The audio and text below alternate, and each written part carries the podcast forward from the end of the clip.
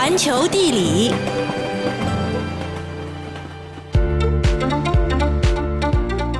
一二三四，二二三四，三二三四，四。二三四，五二三四，六二三四，七哎。呦呦呦呦呦！你听的这个是什么乱七八糟的音乐啊？还跟着那里在跳来跳去嘞！哎，你一个老年人懂什么？这才是真正的流行音乐，懂吗？哎，小伙子啊，呃我承认我这个年纪呢是大了一点，但是对于音乐的理解，我绝对比你知道的多。哦，是吗？那你居然没听过刚刚这首曲子？哎，你不要揪着这个小细节不放嘛！哎，要谈我们就来谈谈大方向。你知道音乐之都是哪里吧？音乐之都是什么？好吃？哎，甜的咸的。环球地理，大家好，我是胖胖。各位好，我是 Tommy。说到音乐之都啊，很多人可能都会发懵。哎到底什么是音乐之都呢？是啊其实啊，有一个地方你肯定都听过，嗯就是维也纳啊维也纳呢是世界音乐之都。是。可是除了维也纳，还有哪些地方同样会因为音乐而久负盛名呢？嗯这就是我们接下来要来告诉你的。首先，我们来看一看啊，离我们最近的一个城市，就是咱们中国的冰城哈尔滨。嗯，没错啊，这座你印象中的冰雪王国呢，其实也是一座名副其实的音乐之城，它拥有着浓郁的音乐氛围。二十世纪初的时候啊，随着俄罗斯国内局势的变化，很多的俄罗斯音乐家是纷纷走出国门，踏上了去东北亚中心地带的东方小巴黎，也就是哈尔滨这座城市的路途。嗯，他们在这座城市呢组剧团、办音乐会、登台表演，其实呢着实吸引了很多热爱艺术的人们。是的。那么哈尔滨啊，在中国啊是非常早就建立起了一个当地的交响乐团的，嗯一九零八年就有了。哦这也是中国最早期的交响乐团。手风琴、管风琴在俄式的殿堂当中啊，演奏的是徐徐生辉。正是这个交响乐团的成立呢，也让哈尔滨迈出了音乐之都最为坚实的一步。嗯这是个基础嘛。是音乐和欧式风情的完美结合呢，也是成为了哈尔滨最鲜明的一个城市气质。那一直到今天，咱们去哈尔滨旅游都会有这种感觉，就是是好像在俄罗斯一样，对对对是吧？著名的作家朱自清呢，也曾经到过哈尔滨。对于哈尔滨，他发出了这样的赞叹，说啊。他们的外国化是生活中自然的趋势，而不是奢侈的装饰。一个生客到此，能领受着多少异域的风味，而不感到窒息似的。嗯你看看，就是很自然哈。嗯那么现如今呢，这哈尔滨之夏音乐会呢，已经历经了半个多世纪了，成为中国三大音乐会之一。热爱音乐的市民和懂音乐的艺术家们呢，是让这座城市处处充满着音乐气息。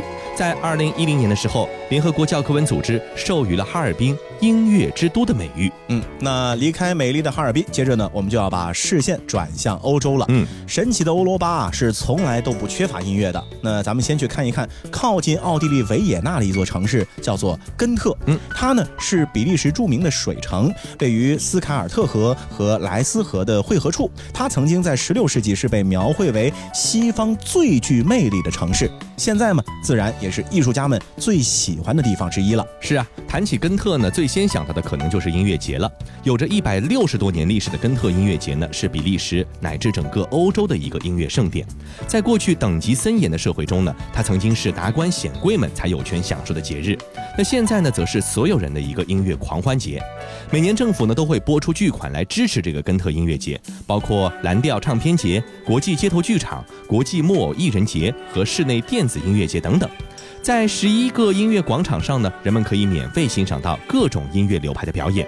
每年二百五十个音乐节，近两千场的音乐表演，是不是想要去一睹为快了？听听就过瘾哈。是。那因为根特市政府非常的鼓励音乐发展呢，使得根特的音乐气氛啊，可以说非常的浓厚。嗯，根特城市节啊，也是欧洲最大的夏天城市节，每年呢会吸引超过一千五百万的游客前去观赏。那么其中呢，在城市节里面就有众多的音乐表演元素。另外，创设于一九八五年的根特国际电影节是全世界唯一的以电影音乐为主题的国际电影节。同时呢，市政府还会为单纯以音乐为生的音乐家啊提供特殊的一个社会保障，嗯给他们大量的资金支持，专心艺术创作，不要有后顾之忧。对，所以在二零零九年的六月八号呢，根特就被联合国教科文组织命名为了音乐之都，嗯这个是有认证的。是的，接着咱们离开比利时，前往西南边的伊比利亚半岛，这里呢是斗牛士的国度西班牙。给人的感觉啊，这热情似火的西班牙人呢，个个能歌善舞啊。嗯，而塞维利亚呢是尤为突出的。这座人口大约一百三十万的城市呢，也是西班牙的第四大城市，也是西班牙唯一有内河港口的城市。那处处是洋溢着艺术的气息。塞维利亚美术馆呢，有着上百年的历史。建于一八三八年的它呢，原来是一座修道院，它呢是一座具有巴洛克建筑特点的建筑。嗯，那当然，这里不仅仅有美术，音乐呢更是出众。嗯，想必大家一定会听说过，比如说歌剧《卡门》。唐璜以及费加罗的婚礼是这些歌剧中的故事啊，无一例外，全部都是发生在西班牙的塞维利亚。嗯，塞维利亚是音乐的海洋啊，每年各式的音乐节是循环不停。比如说二月、三月的时候呢，有爵士乐节；三月呢，还有一个古典音乐节；到了六月呢，是春会；六月到八月是夏会，还有九天的露天歌剧节等等，让整座城市都是无法停歇。二零零六年的三月三十号，联合国教科文组织是正式授予塞维利亚。音乐之都的称号，嗯，人家也是有认证的哈。嗯，那在比利时西边的大不列颠呢，是各类艺术形式的盛产之地。位于苏格兰的格拉斯哥呢，就是其中的代表。作为英国的第三大城市，格拉斯哥呢，一直都是英国的一个要地。在威士忌的点缀下呢，随处可见的小型音乐现场，确实让这座城市有了不一样的感觉。酒吧乐队表演从来都没有离开过格拉斯哥。每当夜幕降临的时候呢，整座城市都沉浸在音乐之中，令人迷醉。这里的音乐之都广播电台呢，是一家二十四小时播放音乐的电台。任何格拉斯哥的音乐家都可以上传他们的音乐来供听众来进行欣赏，哎，可以说是一个音乐之友交流会。对，当然了，除了这些呢，还有国家风笛中心、苏格兰交响乐团、皇家苏格兰国家管弦乐团等等，都驻足在格拉斯哥。一年一度的爵士音乐节、凯尔特音乐节和西区音乐节等等呢，都是音乐发烧友的节日。嗯，那正是因为这样，对于音乐的热爱，也让格拉斯哥在零八年八月二十一号成为了又一座的音乐。之都，嗯，让我们继续把脚步留在大不列颠啊，看看这个地方的其他的一些特殊的一些音乐形式，那么就是这个风笛了。嗯，可以说每个民族呢都有自己的灵魂之作。那作为苏格兰人的精神图腾啊，风笛呢早就超越了乐器本身的一个意义了。接着，咱们就和大家一起来走进风笛，揭开关于风笛的秘密。那么说到风笛呢，其实啊，它是一种很古老的民间乐器，嗯，还有一个名字叫做风带管，嗯。音乐的这个音色呢，类似于咱们中国的唢呐。哎，据说啊，最早的这个风带管又或者是风笛呢，是起源于古代西亚两河流域的苏美尔地区，大约是在公元一世纪的时候呢，又由那里流传到了古罗马帝国。那随着罗马军队南征北战啊，这风笛呢也是被传播到了欧洲各地。后来呢，就成为了广泛流行在欧洲各国的一种民族乐器。是啊，那么既然风笛在世界各地都有，那为什么大家呢却独独记得苏格兰风笛这样的一个标签呢？感觉好像苏格兰就是和风笛紧密联系在一块儿。当然了，那么因为呢，在世人心中呢，这苏格兰风笛呢，并不单指乐器本身而言，它还连接着一长串的代表苏格兰高地传统文化的历史。詹姆斯二世在位的时候呢，风笛就作为了高地各部族之间的传统文化，抵御着异族文化的侵略。也正因为如此啊，这风笛呢升华成了苏格兰文化中不可或缺的一部分。直到今天呢，苏格兰的高地风笛曲呢，在社会中呢，仍然扮演着一个相当重要的角色。当你在苏格兰看到有绅士演奏风笛这项乐器的同时呢，伴着斯特拉斯配舞，再加上手风琴、小提琴的配合，那么毫无疑问，一定有他心爱的姑娘在身边。紧接着呢，一定会上演一段浪漫的求爱旅程。嗯，其实啊，风笛呢，也不是我们想象当中呢感觉，好像只有一种样子。嗯，我们现在说的这种苏格兰风笛呢，其实还有一个学名，叫做。高地风笛，它是一种在心灵手巧的苏格兰人手中被改良过的风笛的样式。嗯，那么这种高地风笛最早出现在苏格兰呢，差不多是公元十四世纪左右的时候。那么到现在呢，差不多有八百年的时间啊，八百年不到。那高地风笛的发音呢，可以说是很有特色，粗犷有力，音色嘹亮，采用各种装饰音，适用于表现英雄气概啊。这也正是高地风笛会经常的出现在英国军队中的一个原因。是的，那在苏格兰旁边呢，还有有。一个与它密切相关的地方叫做爱尔兰，爱尔兰呢同样也拥有属于自己的风笛。那么苏格兰风笛的气囊装呢，使得它的音色呢非常的高亢，适合渲染情绪。而爱尔兰风笛的哨笛呢是锡制的笛状的，声音呢比较的哀怨，更擅长抒情的表达。有时候呢，其实就像北岛说的那句话一样，一个人行走的范围呢，就是他的整个世界。嗯，在这样的一个戴着羽毛头饰、穿着格子裙、羊毛袜、腰带、披肩、钱夹子一样都不少的民族啊，真是值得你去了解一番。而风笛呢，更是你游览苏格兰不可或缺的一处有意思的风景。交错在鹅卵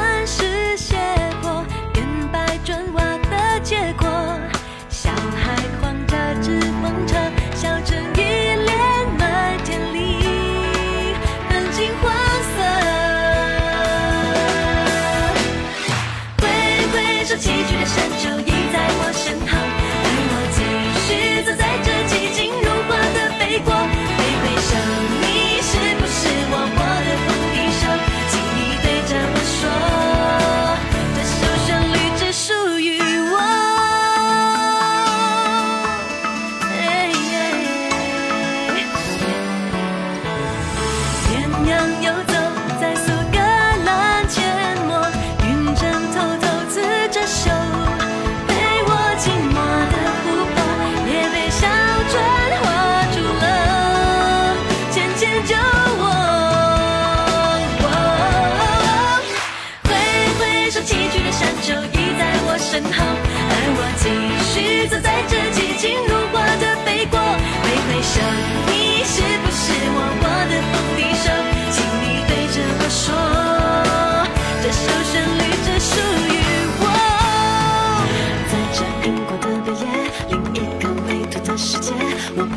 熟悉的一切，感觉却足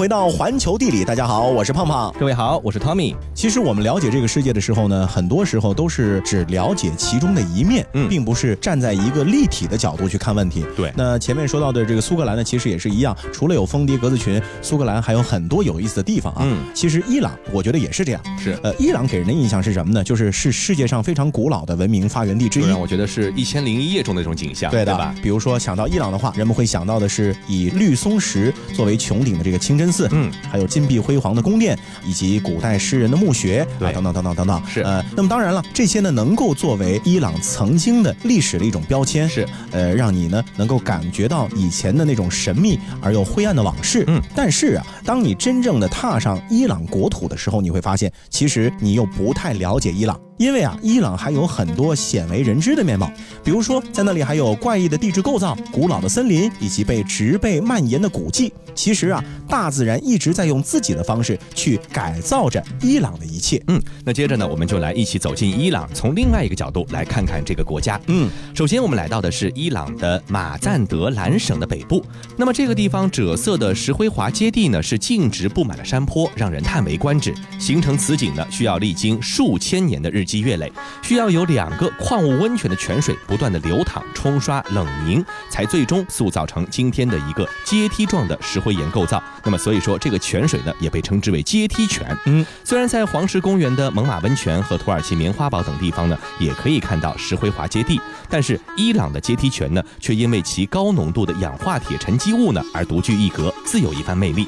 不仅如此，还有传言说啊，那里的某个温泉呢，不但具有高的盐度，还含有特殊的矿物成分，因而能够治愈疾病，并且可以改善身体的机能。好，离开了阶梯泉，接着咱们去到德玛峰。德玛峰呢，坐落在伊朗首都德黑兰东北方向六十六公里的地方，海拔五千六百七十一米，可真是一点都不低。嗯，整体呢呈现了象牙白色的圆锥状，山峰直耸入云，所以呢，人们也为其冠以中东第一高峰的美名。那么这个德玛峰呢，其实呢是属于厄尔布尔士山脉的休眠火山的这一个部分。嗯距今呢差不多有一百八十万年的地质历史了。那么其实啊，德玛峰的存在本身就是一个传奇，因为在古老的波斯传说和诗句当中啊，这德玛峰早就不是一座简单的山峰了，哦而是被画成了永恒的象征。嗯。那德玛峰有多大呢？十六条主要线路可以供登山者攀登，耗时从两天到五天不等。一路上呢，还有不少造型奇特的岩石构造、矿物温泉和丰富的动植物等待着你的发现。是的，那么到中东地区去旅行啊，这个沙漠可能也是独特的景观之一了。嗯，接着咱们来看看伊朗的卢特沙漠。每年的六月到十月期间呢，在伊朗的东南部，亚热带风暴呢会不停地吹扫着卢特沙漠，风击沙在风蚀作用下形成波浪状的道道脊线，犹如千奇百怪的艺术品。包括火星在内的其他星球上呢，其实也出现过这种现象，因而呢，又让卢特沙漠产生了一种超凡脱俗的既视感。就有点像去火星旅行啊嘿，。就是，嗯那作为持续地质作用的典型例证啊，卢特沙漠在二零一六年的时候被冠以伊朗仅存的自然类的世界遗产地美名。据美国宇航局统计啊，这卢特沙漠呢还是地球上最热的一个地方。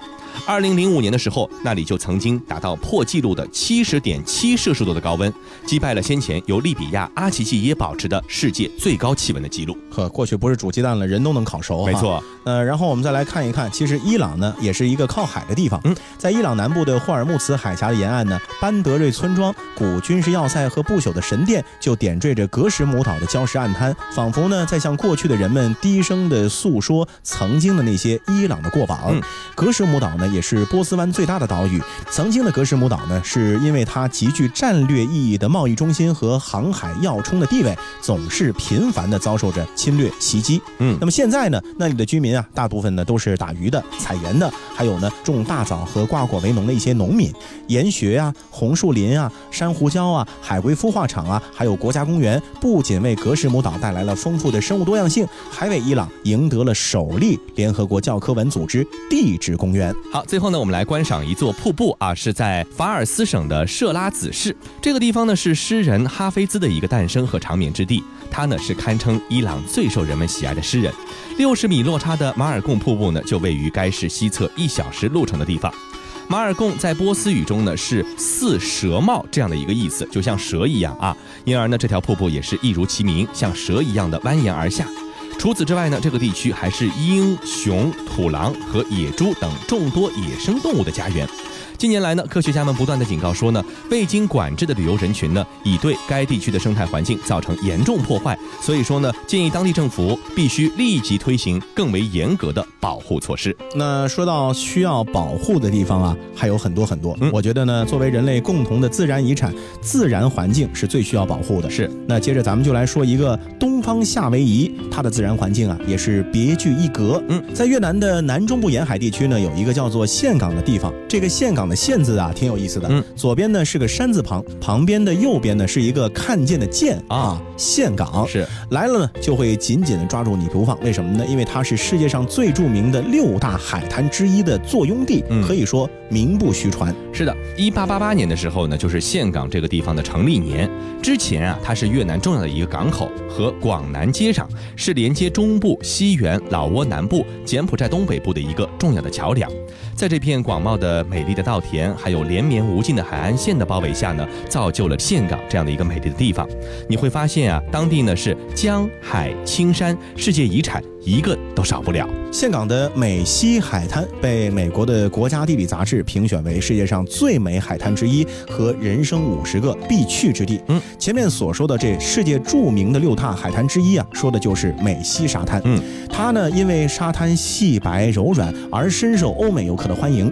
在沙滩之上呢，大家都是三三两两的，要么呢坐着，要么呢躺着，就在那儿晒太阳，显得是非常的慵懒。渔民们坐在普罗一样的小船上下浅海去捕鱼撒网，非常的吸引游客的目光啊。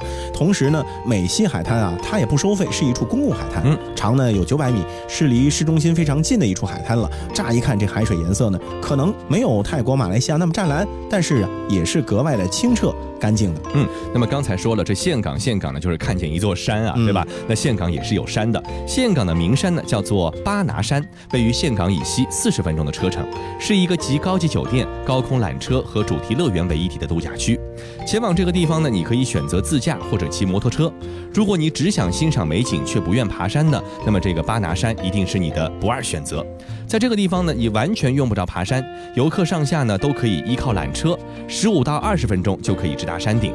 那你可知道啊？这个缆车系统呢，同时拿到了两项世界吉尼斯纪录，它是世界最长的独线缆车系统，也是世界最高的缆车系统。那么同时呢，在这个巴拿山的山上还有一座城堡。嗯这座城堡呢，最早啊是法国人给贵族避暑度假建的，嗯后来呢改建为了如今的类似于迪士尼的一个游乐场，呃，游乐设施是免费的，所以呢就吸引了很多越南的当地人前去玩耍。同时，在巴拿山的半山腰呢，还有一处小火车可以通到的地方呢，就是酒庄。嗯身处在酒庄里面，有一股浓郁的欧洲风情。是，那岘港河边上的顺化呢，有一条天然的分界线，就是海云岭，可以领略一番云雾缭绕、碧海蓝天浑然一体的景色。这里纵贯越南南北的一号公路，从河内到胡志明市的铁路呢，都会经过这里。作为越南中部天险长山的支脉呢，这里曾是重要的一个战略据点。山顶呢，自古就设有关口，名曰海云关，还可以在山顶看到越南军队所建的一些碉堡。每年呢，有不少游客呢慕名到这个海云关来，为的就是从山顶呢能够居高临下，一览众山小的同时呢，俯瞰南北两边悠长而美丽的天然海岸线。海云岭的盘山公路呢，还有沿路的灵谷海滩呢，也曾经被美国国家地理杂志评选为人生必去的五十个地方之一。嗯，真是浓缩了一切的精华哈。是的，当然了，每到一处，我们总是也忍不住要说一说秀色可餐的食物了。嗯，那么因为这个呢，也是每一个地方的灵魂所在嘛。嗯，那么作为一座海滨的城市，岘港的海产也是极为丰富的。海鲜排档就集中在沿海的美西海滩附近的一条街，几乎啊每家店都有中文菜单，有些店家甚至还会说几句简单的中文，啊点菜完全不是问题。是还有一些店家呢，非常的有意思，会送上一些中国人喜欢的蘸料口味，让你再配合着越南风味的蘸料吃一吃当地的海鲜，像什么石斑鱼啊，还有这个香梅炒蟹呀、龙虾三吃啊、香梅炒虾呀、爆炒香螺等等等等，反正就是能够吃到你走不动为止。嗯，没错。那除此之外呢，还有一种轻薄透脆、口感 Q 弹爽滑的炸馄饨，还有呢白糯柔软的米皮包裹鲜美的干虾松的白玫瑰，还有惠安米粉以及大名鼎鼎的越南春卷等等等等，都是非常值得一试的。那糯米做皮，裹上豆芽、粉丝、虾仁、葱段或者炸成酥黄，蘸酱的味道想想都非常的美好。那由于历史上的原因啊，你也可以在岘港尝到正宗的法式料理，还有西式快餐。总之啊，这一切的一切都看你的口味了。有没有流口水呢？趁着有空，赶快去一趟越南吧。嗯，以上就是本期节目的全部内容，感谢各位的收听，我们下期再见。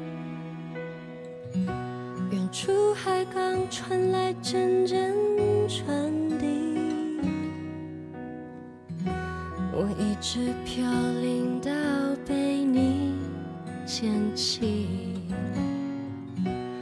如今望着反映窗户玻璃，有个我陌生又熟悉。I can smile